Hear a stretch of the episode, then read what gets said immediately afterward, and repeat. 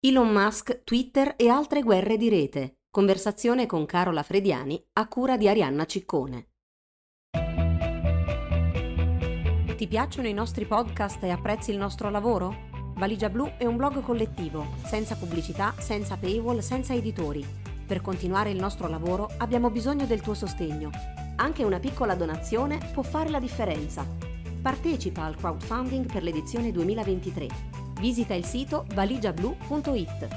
Valigia Blu. In cammino, insieme, per capire il mondo.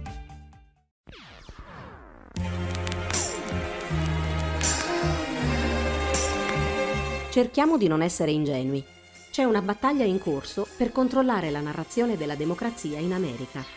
Dal 6 gennaio 2021 ad oggi la narrazione dominante è stata semplice Trump e i suoi alleati hanno cercato di annullare i risultati delle elezioni del 2020, ricorrendo a menzogne, falsi elettori, argomenti legali spuri e infine alla violenza aperta. Le audizioni del comitato d'inchiesta del 6 gennaio hanno rafforzato questa narrazione, basandosi soprattutto sulle testimonianze di repubblicani onesti. Le persone che credono che il 2020 sia stato rubato a Trump hanno preso il controllo della maggior parte del Partito Repubblicano ma ovunque ci sia stata un'elezione competitiva quest'autunno, quasi tutti questi negazionisti delle elezioni sono stati sconfitti. Questo deve far male.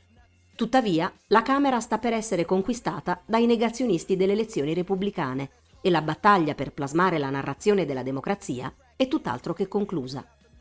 Entra quindi in scena Elon Musk, l'uomo più ricco del mondo, che la scorsa primavera ha tentato di rovesciare la sua decisione di acquistare Twitter ma che ora è il proprietario della piattaforma e ovviamente vuole renderla redditizia.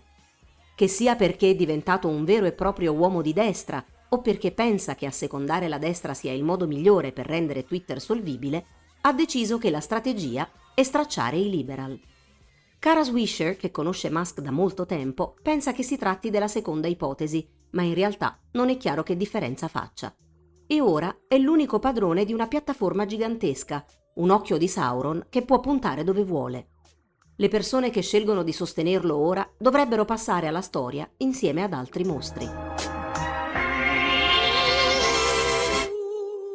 Così Mika Sifri, uno dei più noti esperti internazionali di tecnologia e di come la tecnologia sta cambiando la politica, in un articolo su Medium suddiviso in due parti che abbiamo tradotto su Valigia Blu. Oggi ci occuperemo di Musk, Twitter e altre guerre di rete con Carola Frediani. Carola Frediani ha scritto di hacking, privacy, sorveglianza, cybercrimine per varie testate italiane ed estere. Poi ha iniziato a lavorare come Cyber Security Awareness Manager in realtà internazionali. Dopo essere stata nel team di sicurezza globale del segretariato di Amnesty International, attualmente è InfoSec Technologist a Human Rights Watch. Ogni settimana scrive la newsletter gratuita Guerre di Rete che analizza notizie e storie di cybersicurezza, sorveglianza, diritti digitali. La newsletter è poi evoluta in un progetto di informazione indipendente, il sito guerredirete.it, realizzato insieme all'associazione Cyber Sayan.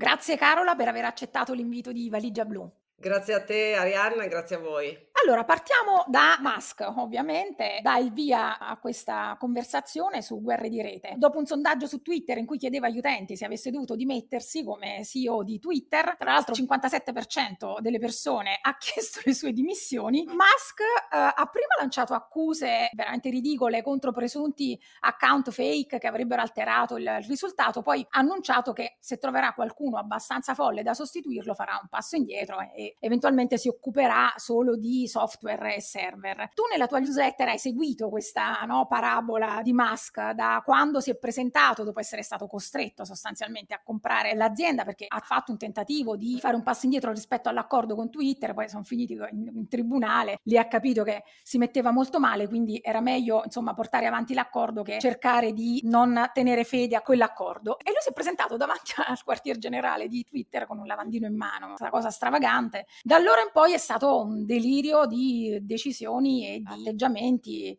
e scelte. E vogliamo ripercorrere insieme per capire un po' quello che è successo e dove ci porterà questo. Eh, se lo stanno tutti domandando. Intanto possiamo dire a chi ci ascolta che c'è un posto libero a Twitter in questo momento da CEO, se vogliono candidarsi, eh, sicuramente lavoreranno a stretto contatto con Musk, questo diciamo è il caveat eh, di questo posto. E dunque abbiamo visto da quel momento in cui è arrivato con eh, appunto il lavandino, eh, abbiamo visto una gestione Beh, diciamo subito una gestione di licenziamenti veramente acida, dura, eh, folle, eh, confusionaria, nel senso che erano 7500 i dipendenti di Twitter, ora ne sono rimasti, si stima, eh, 2000. Mentre arrivava la scura dei licenziamenti, nel frattempo eh, c'erano team interni che erano messi a lavorare proprio furiosamente su, su, dei progetti o gli veniva chiesto di presentare, di stampare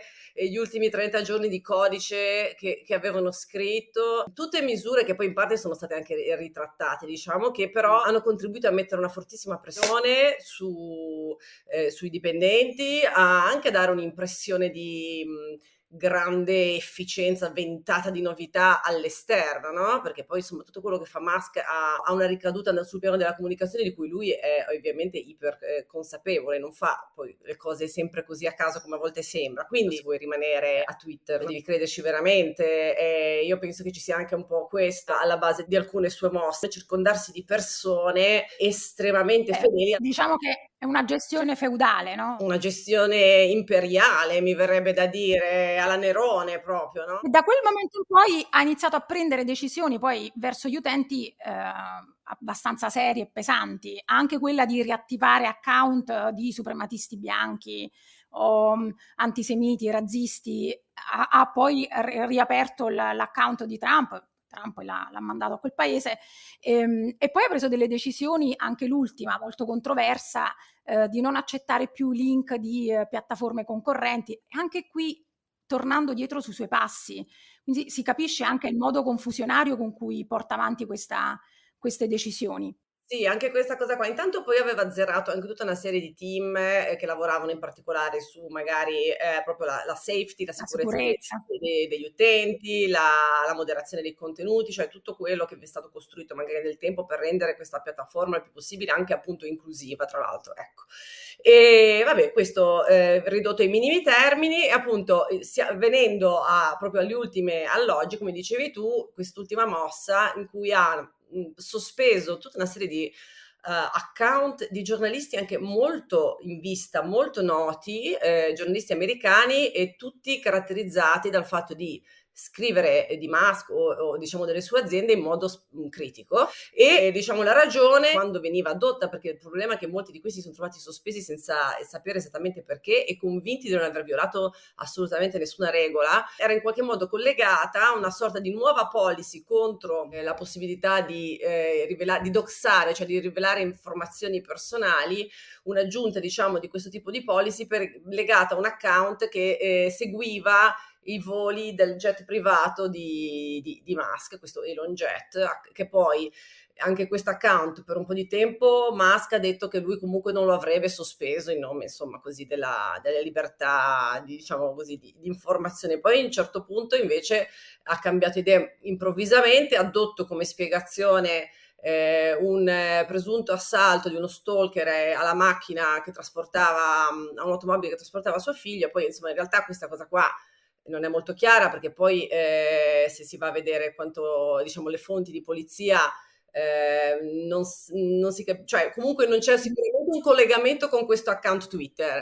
le informazioni di questo account e soprattutto non si capisce poi questi giornalisti che comunque hanno semplicemente magari menzionato, riportato questo, addirittura Mastodon, menzionato Mastodon o altro, insomma sono stati sospesi perché appunto era stato sospeso anche l'account ufficiale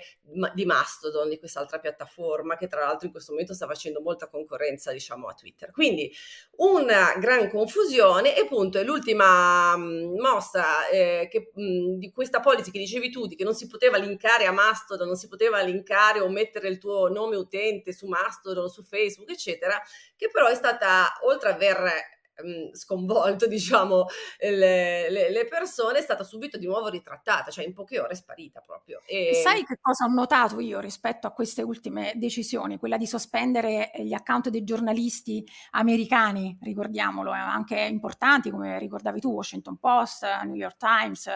CNN ed altri. E in questo caso, e nel caso eh, della scelta di non di proibire e bannare persone che si permettevano di usare link di piattaforme piattaforme ehm, concorrenti, io ho notato questo, che a intervenire sono stati l'Unione Europea e anche l'ONU. L'ONU gli ha fatto capire, guarda, tu hai eh, rischi, eh, multe serie, e l'Unione Europea la stessa cosa. Cioè è intervenuta l'Unione Europea in difesa della libertà di espressione dei giornalisti americani. Questo lo credo sia mh, da sottolineare, notevole, anche perché eh,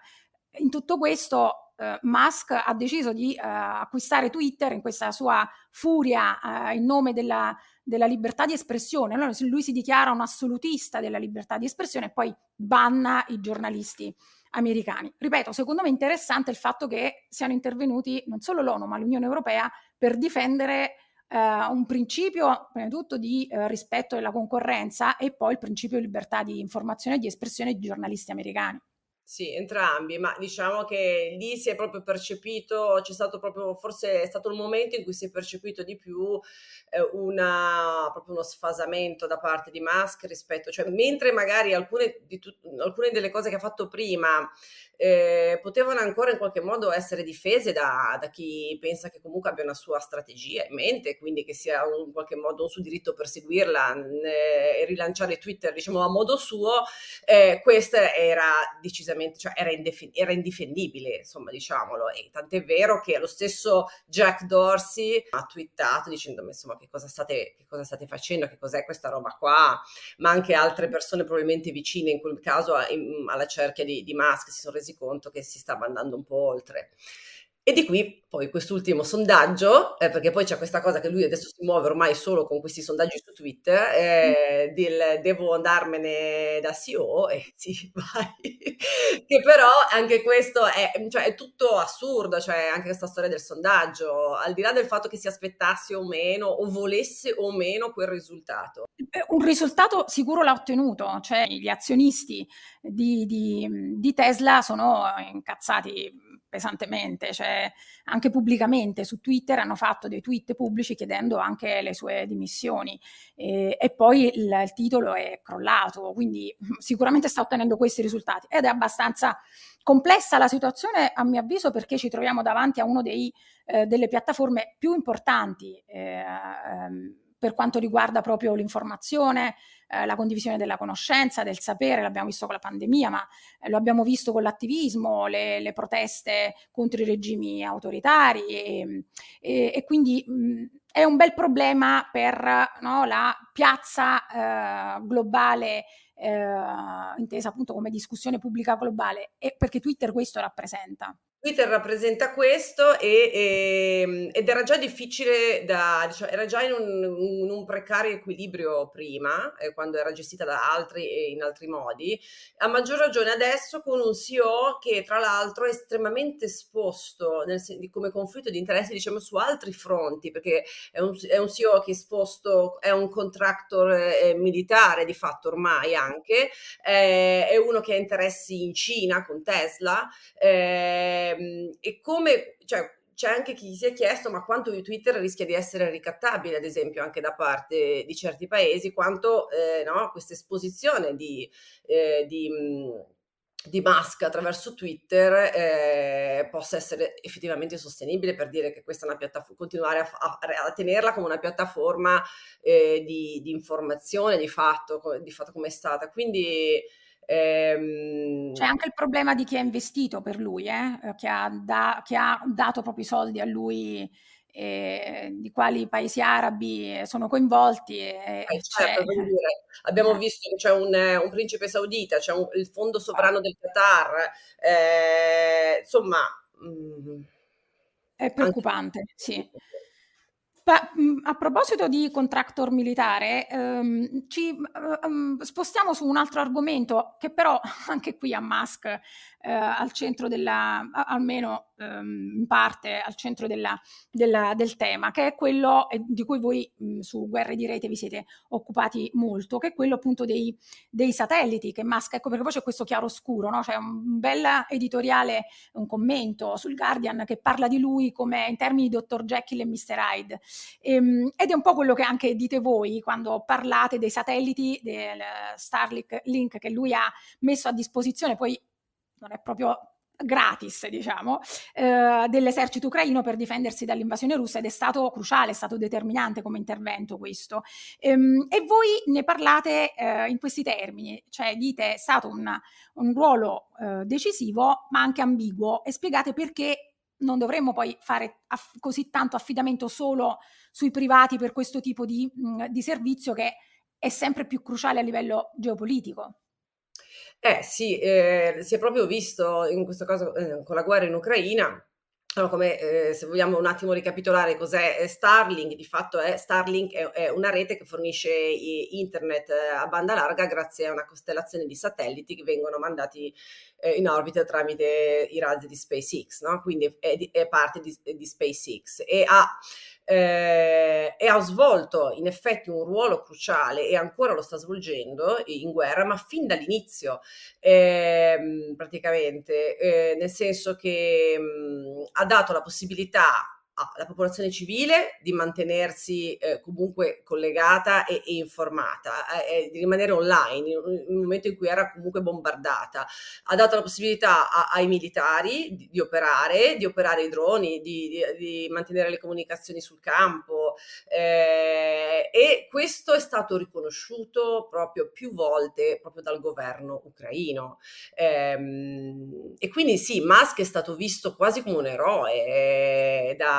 da dagli ucraini, da, da, dagli Ucra- dall'Ucraina, eh, tutto tra l'altro è nato di tra l'altro almeno pubblicamente, almeno apparentemente è nato da uno scambio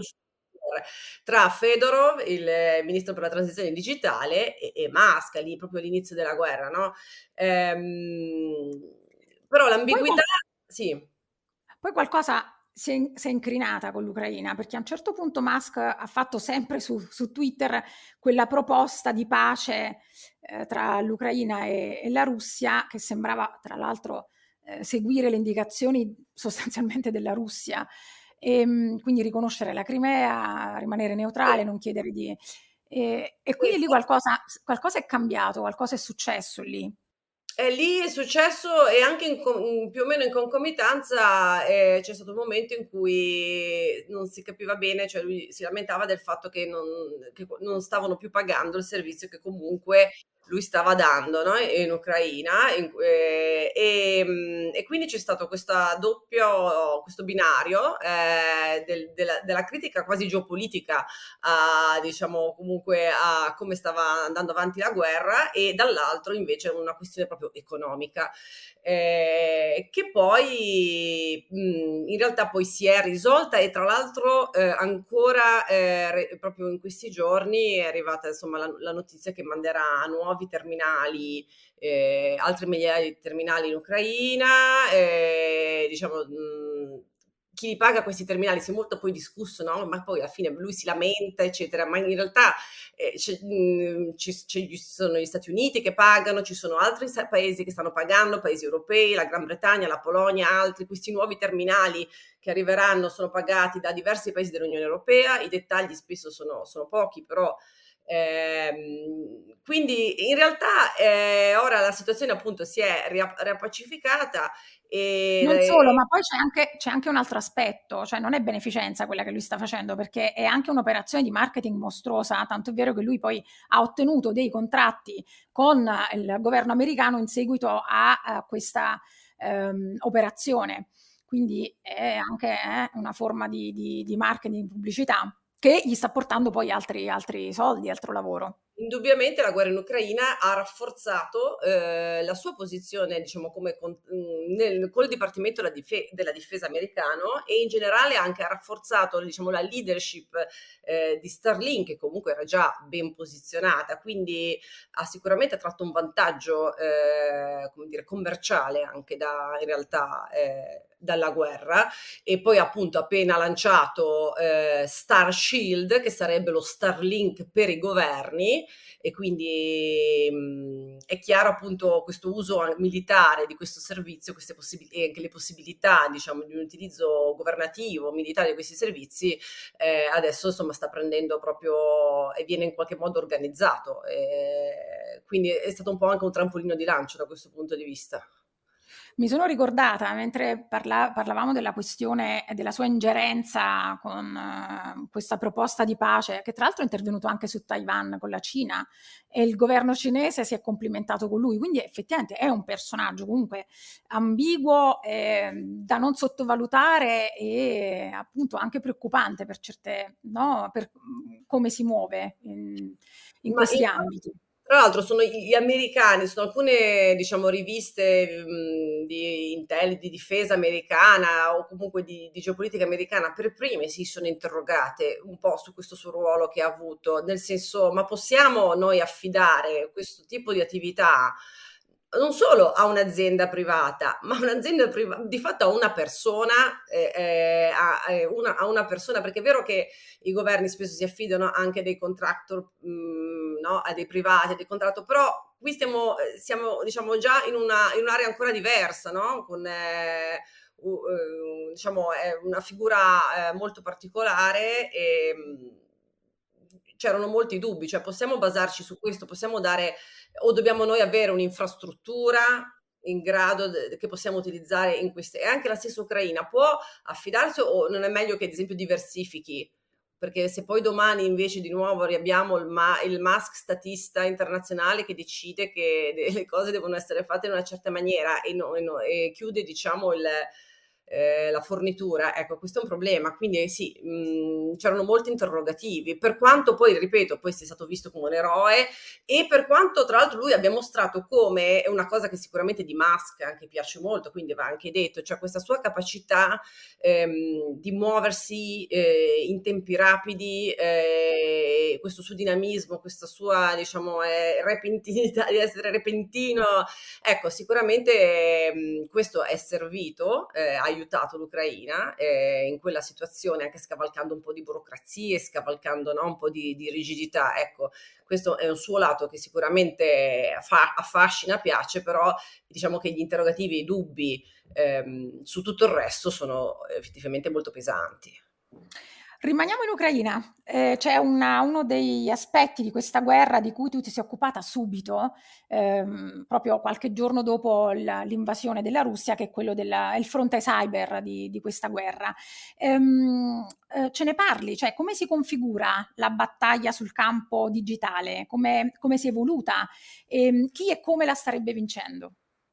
Allora, diciamo subito che è stata imponente come dimensioni, cioè noi fin da, da subito abbiamo visto una Russia che comunque ha, colpito, ha cercato di colpire in tutti i modi, cioè facendo, dispiegando tutta una serie di tipologie di attacchi, di, mm, tutta una serie di unità, di campagne diverse, di, di, di software malevoli utilizzati. Eh, quindi questo è stato poi documentato eh, anche successivamente dai report di varie società di cybersicurezza, no? uno, uno, di questi in particolare è un report, report Microsoft. Dall'altro eh, abbiamo comunque un'Ucraina che di nuovo da subito però si è organizzata per una sorta di controffensiva cyber eh, orga- eh, organizzando questo IT Army ehm, che ha coordinato tutta una serie di, di attacchi proprio contro, contro diciamo, attacchi informatici contro la Russia, attacchi anche, diciamo, se vogliamo, anche di, invece anche che andavano a colpire anche la parte più di guerriglia informativa, di propaganda. Ecco, e, entrambi gli sforzi sono stati imponenti. Ehm, che eh, sicuramente quello ucraino è stato eh, la capacità diciamo di organizzare il fronte cyber ucraina è stato una, un fenomeno inedito mai visto prima mai visto prima che un governo fa una chiamata alle armi in cui arrivano volontari da tutto il mondo e si mettono a fare cyber attacchi con dei target degli obiettivi snocciolati lì in chat telegram come se nulla fosse. Cioè io una cosa così non l'avevo mai vista e mi ha confortato il fatto di se, vedere altri esperti che nel mondo si interrogavano e rimanevano erano basiti da quello che stavano vedendo. Dall'altro lato abbiamo visto una Russia iperaggressiva, ma che appunto cosa ha colpito? Ha colpito che a parte alcuni attacchi, di cui in particolare se vogliamo, poi ne parliamo magari di uno in particolare, che è quello eh, appunto proprio perché ha colpito tra l'altro una rete satellitare, eh, dicevo, tra, a parte alcuni episodi più clamorosi, eh, non ha fatto quei danni o comunque non ha colpito in modo clamoroso come alcuni si aspettavano. E infatti allora poi da lì ci sono stati tutta una serie di interrogativi sul perché eh, è andata così. E, ehm, e, e diciamo che eh, sicuramente noi sappiamo che l'Ucraina è arrivata molto preparata in realtà su questo fronte con molti aiuti, anche sul fronte cyber, perché l'Ucraina era stata un, eh, un laboratorio di, di, in cui ha subito attacchi informatici dai russi molto sofisticati. Questo, Ma eh, tra l'altro già subito eh, dopo il crollo della, dell'Unione Sovietica 1991 eh, con la dichiarazione di indipendenza già allora è partita questa eh, cyberguerra, poi si è intensificata negli anni e siamo arrivati quando ci sono state le proteste, quelle della, della dignità, eh, che, note da noi come Euromaidan, eh, e lì 2013 eh, e quindi lo sapevano, gli ucraini sapevano e si sono attrezzati e come giustamente tu sottolineavi con l'aiuto occidentale. Sì, sì, si sono attrezzati, hanno, anche perché poi hanno subito, eh, nel 2015 e 2016 hanno subito due blackout causati da eh, attacco informatico eh, che erano una sorta di prima mondiale da questo punto di vista, no? Nel senso non era mai successo prima che un attacco informatico, almeno che si sapesse di una cosa del genere. Quindi è chiaro che appunto sono arrivati molto preparati, molto ben, con una postura, come si dice, molto solida, molto forte Dall'altro eh, i russi non sono riusciti a essere così efficaci, malgrado abbiano usato eh, wiper, cioè mm, de, mh, dei software malevoli che certo, appunto f- sono fatti per distruggere tutti i dati, renderli irrecuperabili, inutilizzabili, eccetera, quindi proprio per far danni. E malgrado insomma eh, abbiano cercato anche di affiancare parte di questi attacchi cyber unendoli alla parte eh, proprio di guerra sul campo, che, e, ehm, ma appunto con effetti più eh, limitati. E appunto sono stati molto bravi gli ucraini, sono stati scarsi i russi, come mai se appunto fino a qualche anno prima appunto riuscivano a fare i blackout? Eh, io credo che appunto... Mh, eh, sia una parte di questa spiegazione eh, sia dovuta al fatto che quando c'è una guerra di questo tipo, una vera guerra sul campo, la parte cyber eh, diventa meno interessante, meno importante, meno cruciale e, e, perché puoi fare tutta una serie di altre cose, eh, le infrastrutture critiche le puoi colpire molto più facilmente in altri modi. Noi mh, quando vogliamo fare un attacco come quello che è stato fatto del blackout in Ucraina, ci hanno impiegato mesi a farlo a costruirlo, a, penetrare nel, nella rete, a, a, quindi mh, alla fine con, come puoi tradurre questo tipo di sforzo in, in, un contesto di guerra molto più veloce, molto più confusionario, in cui appunto arrivi direttamente tra l'altro con i missili se vuoi uh, buttare giù una rete elettrica. Quindi mh, io penso che in parte sia dovuto a questo, quindi ha una, una, una, un cambio di priorità anche da parte degli attaccanti eh, può anche darsi che non si siano usati forse le, eh, da questo punto le, le armi eh, migliori che avevano a disposizione, perché comunque se ne sarebbero bruciate subito in, in un contesto in cui c'erano moltissimi esperti internazionali e, e unità eh, che sono lì ad aiutare l'Ucraina. Quindi, eh, però, al... l'Ucraina, però l'Ucraina questo, su questo fronte qui eh, sta mh, usando moltissimo il digitale e la cyberguerra per non solo difendersi, ma anche per attaccare i russi, per sapere dove, come si stanno muovendo, dove stanno nascondendo le armi. Eh, cioè questo articolo, eh, magari dopo nella, nella mh, diciamo nella mh, mm, spiegazione di questo podcast, nella descrizione metterò qualche link che eh, cito, eh, questo articolo del Guardian che ti avevo, fatto, ti avevo mh, mm, segnalato, eh, il giornalista è entrato in questo centro eh, dove mh, mm, appunto si sviluppano questi software, eh, questo è il programma Delta, eh, che è molto interessante perché ehm, poi magari se, se, voi ne parli tu, però ecco c'era, cioè, ci sono più reparti, eh, quello eh, appunto delle analisi dei social media, eh, le analisi dei dati eh, e poi, poi questi software che appunto intercettano eh, i movimenti del, del, nemico e dove eh, nasconde le armi e eh, a quel punto è veramente un'arma potentissima per poter vincere sul campo, perché poi loro raccolgono questi dati e li usano per la battaglia sul campo. Sì, questo lavoro di integrazione tra la parte, diciamo, fisica e quella cyber sembrano averla fatta proprio meglio gli ucraini in questo. E questa, e, diciamo che probabilmente forse noi siamo carenti di informazioni dettagliate su questo proprio per ovvi motivi, eh, però eh, sì, e eh, c'è stata anche una consapevolezza di, dell'importanza di, comunque di, di questo campo, se noi vediamo comunque proprio all'inizio della guerra i russi um, mettono a segno forse il cyberattacco più eh, eh, diciamo più clamoroso in cui di fatto colpiscono la rete satellitare di Viasat eh, creando proprio un sabotaggio di fatto con un attacco informatico e, e, e, colpiscono apposta appunto perché in quel modo lì riescono a colpire le comunicazioni militari ucraine. E poi c'è la cosa interessante è che poi ci sono anche i danni collaterali, quindi mettono offline anche tutti i modem satellitari di un sacco di altri utenti in Europa che utilizzavano il servizio, addirittura eh, eh, diciamo scollegano dai, dal, mm, eh, le, diciamo dalla rete internet, da, da, dei servizi da remoto, anche delle turbine eoliche in Germania, cioè quindi vabbè, poi questa è la parte, diciamo se vogliamo, dello, dello spillover di, di, questi attacchi informatici, in cui in questo caso qua un, un attacco che probabilmente nasceva da appunto con un obiettivo molto mirato, eh, ha poi avuto appunto degli effetti a cascata eh, molto più ampi rispetto alla, all'area geografica eh, in cui era indirizzato e questa è una cosa tipica de, diciamo dei conflitti cyber. E, però anche da quello, bene o male, eh, si è capito che l'Ucraina aveva comunque una sorta di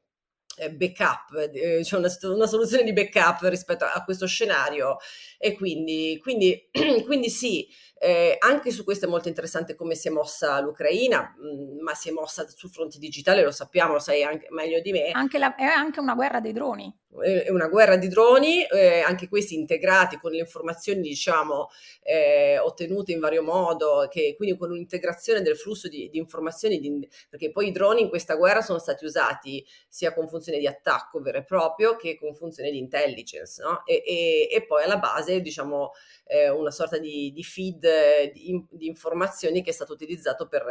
per guidarli. Eh,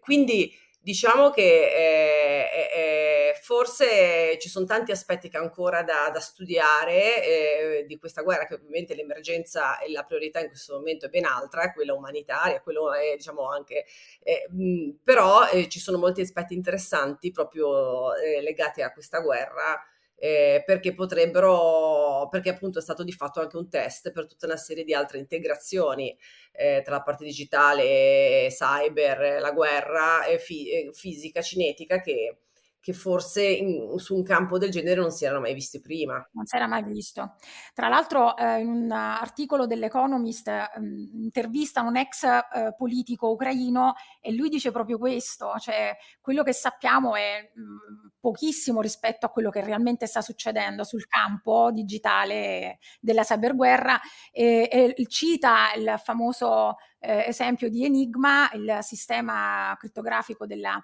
eh, nazista, siamo nella seconda guerra mondiale, che fu poi hackerato, da, da, da, violato dagli, dagli alleati e di cui abbiamo saputo solo negli anni 70. Cioè, quindi quello che eh, l'effetto, la portata della cyberguerra e dei cyberattacchi ucraini la capiremo solo eh, più tra, tra, qualche anno, non subito, sapremo veramente cosa è successo e anche la portata di questa, di questa fortissima spinta all'innovazione tecnologica cosa che tra l'altro mi ha molto colpito perché um, um, molti esperti sia di cyber che di, um, uh, di, guerra, insomma esperti militari, notavano proprio questo, cioè la differenza fra i due eserciti, non solo sul campo, anche dal punto di vista cyber, perché eh, non c'è diciamo, eh, un'impostazione di cultura eh, verticale ma orizzontale in Ucraina. E quindi la creatività dei nerd che sono stati coinvolti eh, con la mobilitazione, tantissimi sono stati coinvolti proprio per questo tipo di ruolo che loro possono svolgere per la cyberguerra, hanno sprigionato tutta la loro eh, creatività e quindi portando poi alla realizzazione di software veramente innovativi, di cui, ripeto, sapremo molto probabilmente solo alla fine di questa guerra, eh, neanche subito. Sì, c'è un ruolo importante che ha svolto l'industria privata da questo punto di vista, anche i privati, le industrie private in Ucraina, che ricordiamo il settore tech IT in ucraino era molto forte e tra l'altro è cresciuto anche mm, con, con, durante la guerra, cioè è, è, un, è un settore trainante, molto innovativo, lo era già prima e ha continuato ad esserlo e tra l'altro si è visto anche nel settore delle criptovalute, hanno raccolto un sacco di soldi attraverso le criptovalute. Quindi ehm, sì, eh, è chiaro che l'Ucraina è arrivata con eh, alcune, una situazione in qualche modo molto preparata, appunto di vantaggio su tutta una serie di fronti che poi sono, si sono rivelati decisivi, se giocati bene, diciamo, eh, in questo tipo di guerra. Hai detto criptovalute e quindi passiamo all'argomento, che è anche questo un argomento caldo in questi giorni, del crollo di eh, FTX, eh, che è la seconda, se non mi sbaglio, più grande piattaforma per la compravendita e custodia di criptovalute, eh, fondata da Sam Bankman Fried. Ti sei raccomandata, Arianna? Fried, non Fried? Okay. Io tendevo a dire Fried, poi ascoltando i vari, diciamo, TG americani, vedevo che dicevano Fried. Ehm, è crollata questa, questa, piattaforma è crollata miseramente e, ehm, eh, il, il, nuovo amministratore delegato che è incaricato della procedura fallimentare ha addirittura dichiarato nella mia carriera vi, mai nella mia carriera ho visto un fallimento così completo dei controlli aziendali e una così totale assenza di informazioni finanziarie affidabili Ora, al di là dei dettagli tecnici, io consiglio, rimando alla lettura di un vostro articolo firmato da Andrea Daniele Signorelli su Guerre di Rete. Ehm, eh, qual è eh, a tuo avviso proprio diciamo, il significato? Che cosa ci dice questa vicenda nel, sul settore delle, delle criptovalute? Eh, dunque, eh, è una vicenda clamorosa, gigantesca, nello stesso tempo è così mhmm, quasi più legata anche in parte, se vogliamo, a dei comportamenti clamorosamente, come posso dire, immorali, illeciti, mhmm, perché voglio dire, Fried, stando alle accuse, e direi che è accusato di aver usato i soldi depositati dai, dai clienti di FTX eh, per finanziare, diciamo, a loro insaputa e senza il loro consenso, delle attività molto spericolate di, un suo, eh, di una sua altra società che era Alameda Research. E con questi stessi soldi poi ci ha fatto anche delle donazioni politiche, ci ha comprato dei, dei, degli immobili, eh, perdendo 8 miliardi di dollari. Quindi eh, è chiaro che cosa si può dire? Farà il corso la, la giustizia, chissà questi soldi, non chissà quanto mai, se mai verranno recuperati in parte. Tra l'altro lui o tramite le sue diciamo varie entità, inclusa la fondazione di famiglia, oltre ad aver finanziato politici in modo molto massiccio, ha finanziato anche dei media, tra cui ad esempio ProPublica deve restituire adesso dei soldi che aveva ricevuto, Vox Media, The Intercept, Semaphore, cioè ad esempio un'altra importante intesta- testata molto eh, interessante che si chiama The Information, che è una testata in cui vabbè, è per lo più paywall, quindi devi abbonarti eccetera perché ha informazioni anche a volte esclusive eccetera, aveva, in realtà ce l'ha ancora adesso, una rassegna dei più potenti del mondo cripto se vai a vedere adesso questa rassegna, ci sono tipo 20 nomi, 10 nomi, non mi ricordo, comunque il numero 1, alla posizione 1 c'è lui. E in più è stata anche una presenza ingombrante nella, nella, filantropia, era un convinto sostenitore di questo altruismo efficace, su cui vabbè non apriamo neanche il, il capitolo perché ci porterebbe chissà dove, però quello che voglio dire è se un personaggio così e una società come FTX ha avuto un crollo così rovinoso, evidentemente per molti anche inaspettato, no? è chiaro che questo non tranquillizza perché uno si chiede, ok, ma allora chi è il prossimo? Che cosa dobbiamo aspettarci? Che, quali altre magagne eh, possono uscire da eh, un settore che evidentemente eh, ha, ha, un grosso problema ancora di, di trasparenza? Cioè, bisogna proprio tornare un po' a dei fondamentali, cioè va bene i grandi discorsi di questi personaggi che poi spesso sono anche appunto un po' idolatrati, ma eh, and- bisogna chiedere di vedere eh, come sono messe queste società, che giro fanno veramente i soldi proprio banalmente e si reggono su, su quelli che sono mm, a volte de- degli schemi ponzi, no? Quindi senza,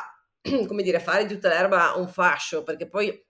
è chiaro che questo è un settore estremamente nuovo, no? pieno di molte persone che lavorano su tecnologie eh, innovative, ci sono tante realtà diverse, alcune bene o male resistono da anni senza aver avuto scandali, eccetera. Quindi c'è stato però anche tanto hype. Quindi forse questo noi siamo in una fase di ridimensionamento di questo grande hype il che fa sempre bene. Chiaro, siamo anche in una fase di down, se vogliamo, su questo, no? Perché appunto abbiamo visto che un po' tutto, tutto il settore è giù, il, il valore di Bitcoin, eh, ma, e, e, poi ancora di più anche, anche delle altcoin è, molto diminuito in questi ultimi mesi, quindi c'è quello che viene chiamato appunto questo inverno de, delle criptovalute, forse un po' di inverno, però eh, ci, ci, fa bene, nel senso che ripulisce magari da un po' di, di roba e, e, e poi vediamo insomma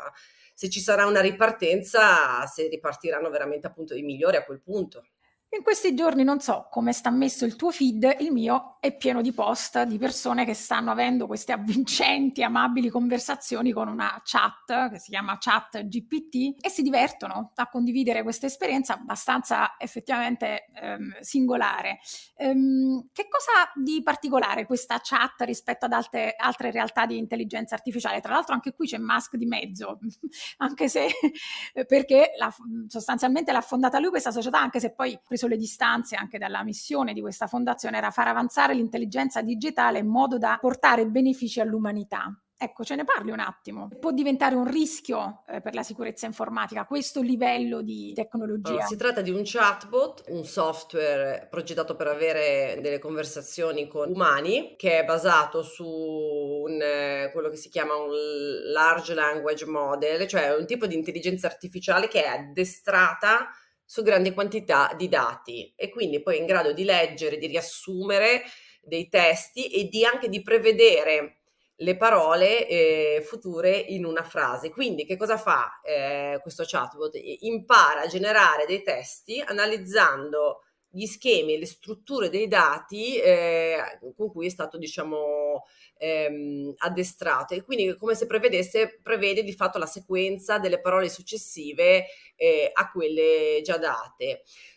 Questi sistemi quindi fanno delle enormi associazioni statistiche tra parole e, e frasi. E poi quindi quello che generano si basa su queste associazioni. Allora qual è il problema che proprio perché fanno appunto, eh, sono basati su queste enormi associazioni statistiche di un corpus di dati che, che utilizzano, e beh, queste associazioni possono essere ovviamente distorte in senso razzista, sessista o in molti altri modi, no? Quindi questo è un po' uno de- dei problemi. Ora pare che appunto ChatGPT mm, chieda un po' anche il feedback degli utenti per migliorarsi, per trovare dei bug, per, eh, ma come ha notato eh, qualcuno è, è, un po' riduttivo questa richiesta di dire agli utenti ok mettete un pollice verso se la risposta è sbagliata, nel senso che bisogna risalire indietro, come dire, nel processo di produzione e guardare tre cose, l'architettura del sistema, i dati su cui è stato addestrato e gli obiettivi che tu ti poni con questa roba, eh, senza contare il tema anche qua della trasparenza, cioè chi finanzia la ricerca su queste applicazioni e anche la trasparenza sui dati che sono stati usati. Se voi chiedete ad esempio a chat GPT su quali dati sei stato addestrato, non, non ve lo dice. Come quindi ha spiegato Kate Crawford nel libro che è stato tradotto in italiano né intelligente né artificiale, eh, ovviamente l'intelligenza artificiale non è mai neutra, quindi eh, chi la realizza, i dati che usa, i processi su cui si fonda, gli obiettivi che si dà non sono mai neutri.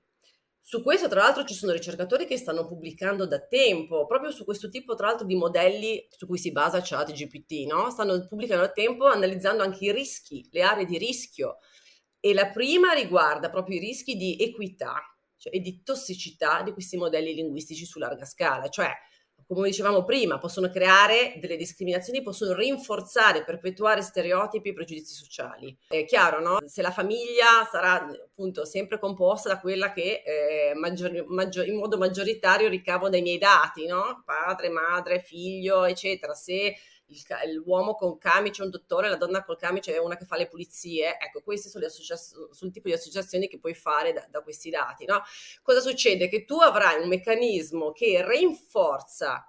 questo tipo di, di, diciamo, di, di stereotipi o comunque di situazioni di svantaggio eh, sociale che già esistono e però gli dà l'imprimatur, la legittimità di una tecnologia presentata come neutra eppure intelligente. Cioè, quindi, mh, mm, ed è un po' questo, insomma, che poi questa è una critica che si trova anche nel libro di Crawford.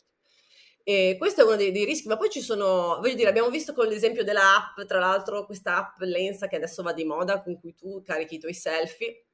e, e questa ti fa delle immagini, usando anche qui no, una tecnica di intelligenza artificiale, ti crea delle immagini di te nuove, eh, te le genera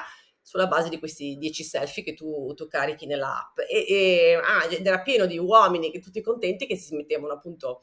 questi, queste immagini generate, tutte molto eh, come dire, fighe, e, e, poi però ci sono tutti questi articoli di donne giornaliste che l'hanno provata e dicono, eh, però noi ho trovato un sacco di immagini di nudi, immagini ipersessualizzate, eh, poi peggio ancora se eri donna e asiatica, no? Perché poi cioè, qui si incrociano diversi tipi di... Eh, e allora, eh, cioè, ovviamente è un problema, beh, è un'app, chi se ne frega, una, però è questo mostra, sì, magari è un problema se è un'app che viene usata da delle ragazzine che la, la provano e si devono vedere, magari no, cioè un problema minore, ma un problema che è una spia, cioè un indicatore eh, di alcune delle questioni un po', eh, non, un po' sottaciute, nel senso poco evidenti, poco esplorate, mh, mm, di cui si parla poco perché è la, la che figata eh, l'intelligenza artificiale. E poi ci sono una serie di, di, altri rischi associati proprio a questi modelli eh, che derivano anche appunto dal rischio, ad esempio, eh, di fornire informazioni false, fuorvianti, che è uno dei problemi principali, no? Che, eh, cioè questi metodi statistici sottostanti scrivono, ad esempio, in alcuni di questi paper proprio dei ricercatori, dicono non sono ben posizionati per distinguere tra informazioni fattualmente corrette e non corrette e quindi poi questo crea insomma, anche il rischio di erodere poi anche la, la, la fiducia eh, in questo tipo di informazioni, eccetera. Poi ci sono appunto ulteriori rischi, addirittura c'è anche un rischio che, che deriva dalla possibilità di fughe di dati privati, cioè dal fatto che questi sistemi possono in qualche modo dedurre informazioni private da questo, mh, mm, e quindi diciamo da, dal corpus